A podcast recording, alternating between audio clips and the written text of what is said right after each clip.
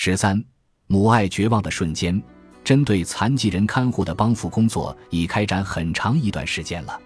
战后以来，行政机构一直施行着措施制度，该制度确定了帮扶的具体内容。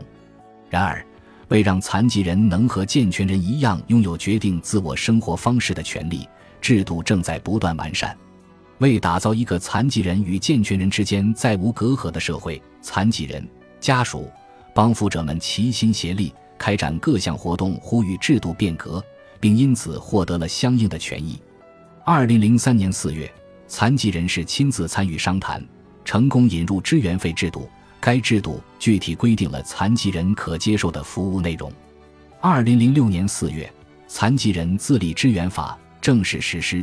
该法案对曾经根据残疾种类而区分的服务内容进行了统一。目前，《残疾人综合支援法》对残疾人士能够享受的护理服务作出了明确的规定。《护理保险法》中所规定的针对六十五岁以上老人的服务。残疾人士也能够享受。曾任山崎医疗福利大学校长的冈田希笃表示，截至二零一二年四月为止，同时患有重度脑瘫等重度智力残疾及身体残疾的重度身心残疾儿童、成人，在全国范围内的数量预计已达到四十三零零零人，其中约七成的人在家接受家人看护。然而，随着岁月的流逝，自身年龄渐长。越来越多看护孩子的父母开始担心，自己死后孩子该怎么办呢？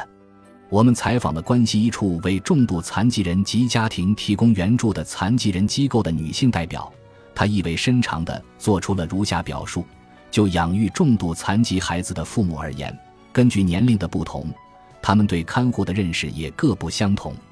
年龄较长的父母普遍认为。不能让自己的孩子给社会添麻烦，不能把孩子交给别人看护。出于这类想法，这些父母大多不愿让孩子接受护理服务。简而言之，六十岁以下的父母更倾向于积极接受福利服务，六十岁以上的父母对此更多持消极态度。然而，对于不愿接受福利服务的父母，也不能以现代的眼光去谴责他们。正因为这一代父母曾亲身经历过社会对残疾人的偏见和不理解，才选择了独自承担孩子的看护工作。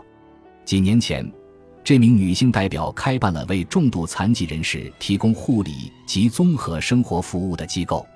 由于常年看护子女的父母们都年事已高，难以继续在家进行家庭看护，开办以来，有不少残疾人士入住该机构，也有许多父母表示。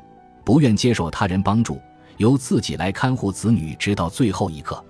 但是，随着父母渐渐老去，体力和精力都大不如前，不知不觉间，自己也身心俱疲。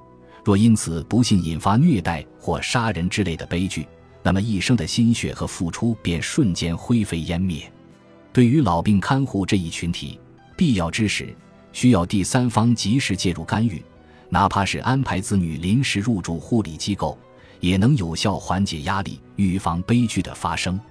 根据《残疾人综合支援法》，由母亲看护整整四十四年的龙之，每月能够享受一最多三十小时的身体护理，二十小时的就诊帮助，三最多十五天的短期全托服务，四最多二十天的生活护理等服务。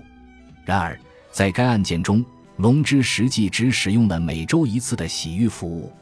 母亲芳子在庭审的被告人提问环节中做了如下表述：现在想来，在自己无法坚持下去的时候，如果能及时接受机构的帮助就好了。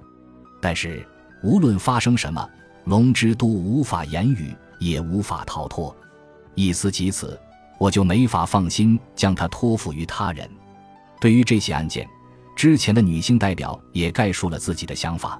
案发前不久，方子女士曾经到相关行政机构的窗口咨询，那时就感觉她状态不佳。